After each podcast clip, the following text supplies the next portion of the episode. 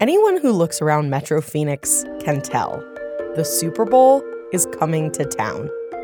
This Sunday, the Philadelphia Eagles and the Kansas City Chiefs kick off in Glendale at State Farm Stadium for the big game.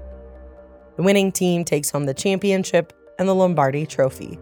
The Valley is dressed to the nines, with Super Bowl 57 logos plastered on buildings, street signs, and billboards. The LVII, representing 57, showcases the desert's red rocks against a teal sky and sunbeams reminiscent of the Arizona state flag. And while that logo feels symbolic of where the tournament is taking place, not all of the logos connected with the game are admired. Welcome to Valley 101, an Arizona Republic podcast about Metro Phoenix and beyond. I'm producer Amanda Luberto, and today I'm joined by Deborah Krol. She's an Indigenous Affairs reporter for the Arizona Republic, and she's going to tell us why there are calls for the Chiefs to change.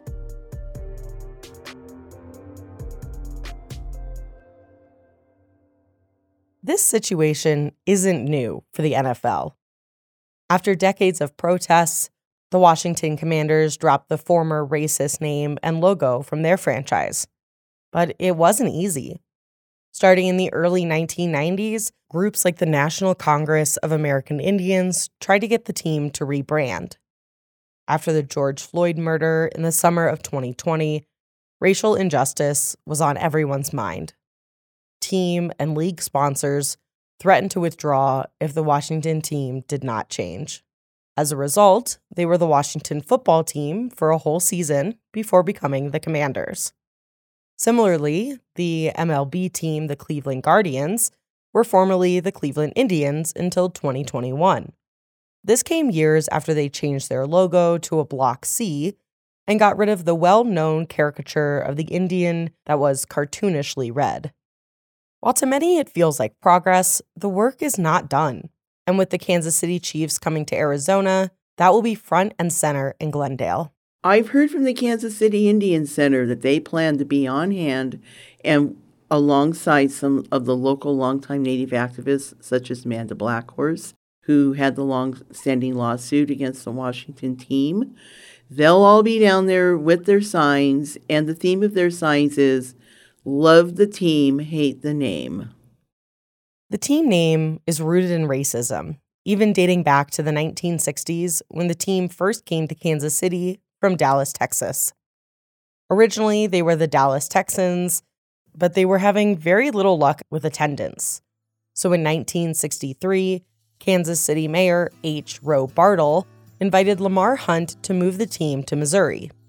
He was known as Chief Bartle because he was the former Boy Scout executive who had founded this Boy Scout Honor Society known as the Mic-O-Say Tribe. Just to clarify, this isn't a real indigenous tribe. It's a fake tribe, but the Boy Scouts have always been one of the worst offenders when it comes to appropriating Native culture, and the Mic-O-Say tribe is the worst of the Boy Scout lot. They have a reservation, several reservations. They have bands, they have societies, they have bundle holders, they use dances. And one of the Native activists I talked to is extremely offended that they're doing the eagle dance, which is a very sacred dance that's only supposed to be done by certain initiated people within the Puebloan communities, of which Hopi is one. So, the mayor of Kansas City at the time was the founder of a Boy Scout society that pulled from Native motifs and cultures without any connection to the Native peoples. I checked their website, and this is still the prevalent tone of the society. His nickname was Chief Lone Bear, and so everyone just started calling him Chief. So when he got Lamar Hunt to bring the team to Kansas City, they decided they were going to call it the Chiefs because obviously you can't call them the Kansas City Texans. The team was named in honor of the non native mayor who brought the team to Kansas City. The first Chiefs logo was similar to the first Cleveland Indians and Washington football team's logos cartoonish and racist. The Chiefs hired the same newspaper cartoonist, Bob Taylor, who created the logo back when they were the Dallas Texans. which was this six shooter waving, football toting cowboy with big boots and a big hat superimposed on the state of Texas. So Taylor took that motif and changed it to a really, really buff native man, shirtless no less, washboard abs, buckskin leggings, moccasins, a loincloth, and a big, humongous headdress, waving the tomahawk in the air and toting the football.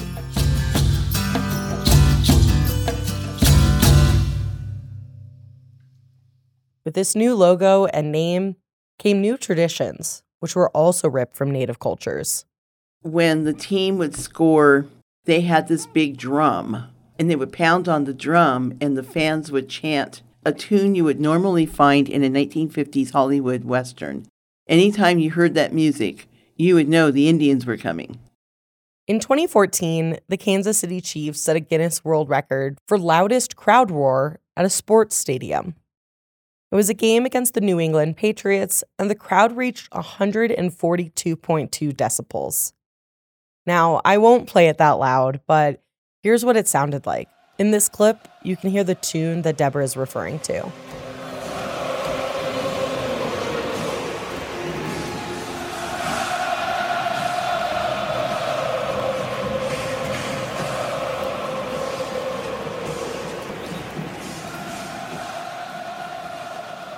While chanting, the fans are doing the famed tomahawk chop, where you put your arm straight out in front of you, then bend it at the elbow, bringing your thumb to your shoulder, and then back down again, like you're using an axe to chop.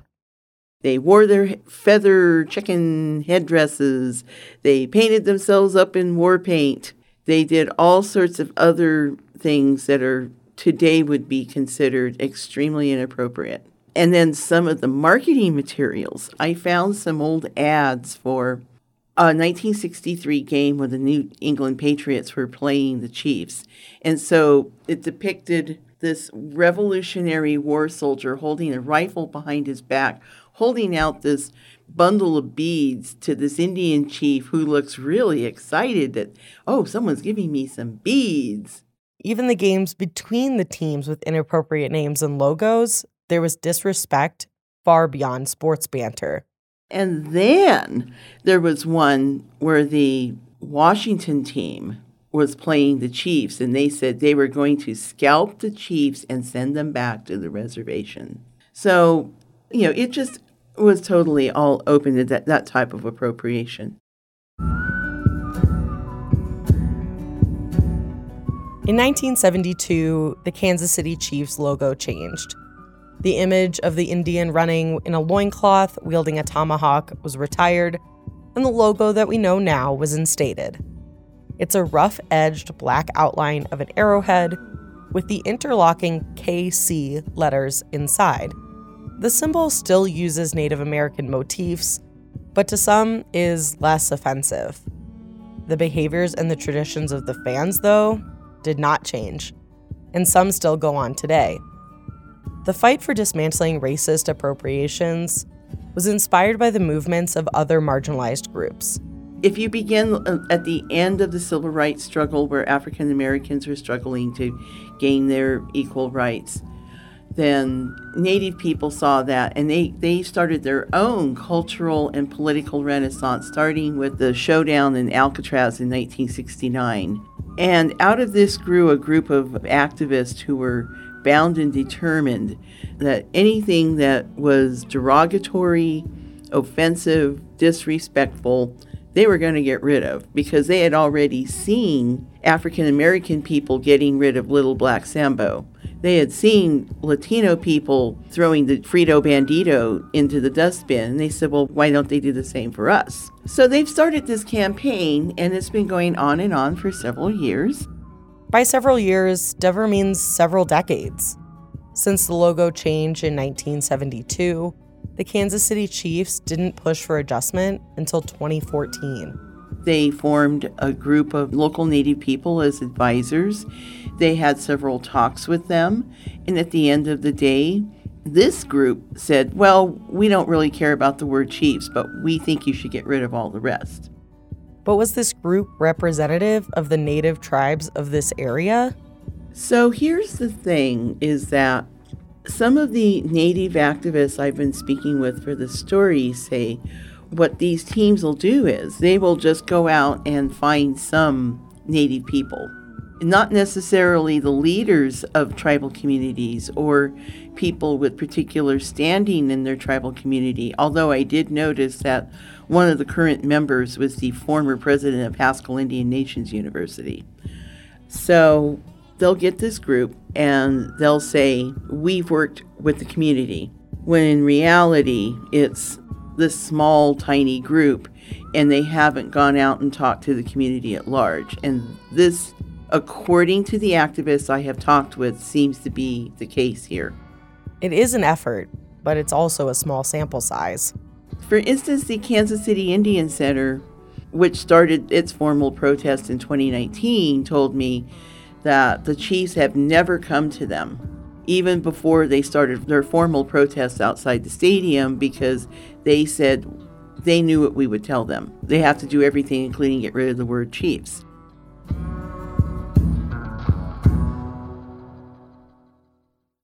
It's certainly not all for nothing, though. Some progressive changes are being made. In 2020, they put out some statements saying they were going to ban the fake headdresses, they were going to ban the native theme war paint, and there were a few other things they were going to do, but they weren't going to get rid of the word chiefs. Some of the native activists that Deborah spoke to said that while this is the rule, it's not necessarily enforced. The drum, the chop, and the chant are all still traditions. According to the team's website, it's blessed each time by some local native practitioners, and it's from what they said, it's treated with more respect than what it used to be. In light of the Washington Commanders and the Cleveland Guardians, there's been some pressure put on the Chiefs to follow, but some feel like it's not that easy. Even the editorial board of the Kansas City Star, the, the local major daily, has urged them to dump the name. And we'll have to just see what happens. In the meantime, one of their arguments is that there are some teams that have not gotten rid of some of these names, and some of them are in tribal communities. It's not just a black and white issue in particular, a team in the Navajo Nation doesn't want to get rid of its offensive team name because they don't see it as offensive. Of course, again, we have the, the nuance of if a tribe uses this word, is it offensive versus if a non Indian uses this word, is it offensive? The anti mascot activists would like to see everybody quit using the R word, which is the equivalent to an African American being called the N word.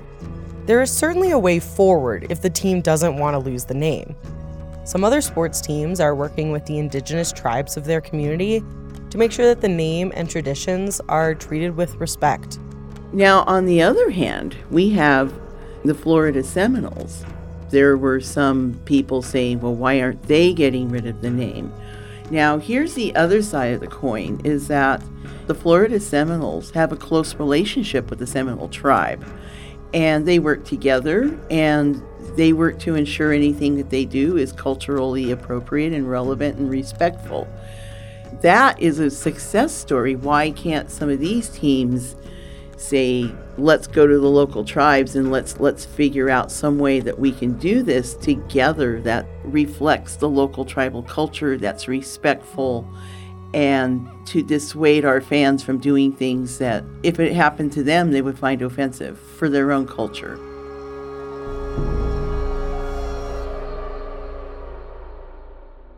She noted that some of the teams in Arizona have a good relationship with the local tribes. The Phoenix Suns have a long standing connection to the different communities. This year, they debuted a special edition jersey that represents the 22 tribes and was made by a Navajo designer. The governor of the Gila River Indian community said that a major sports franchise recognizing the First Peoples like this felt historic. Deborah said that there are ways to do it and to do it respectfully. Gaylene Crouser is the executive director of the Kansas City Indian Center and a member of the Standing Rock Sioux tribe. When she spoke with Deborah, she said that fans who say they're honoring Native Americans pass by natives holding signs that say, There is no honor in this, while going into the stadium. She told Deborah that she thinks that Kansas deserves better.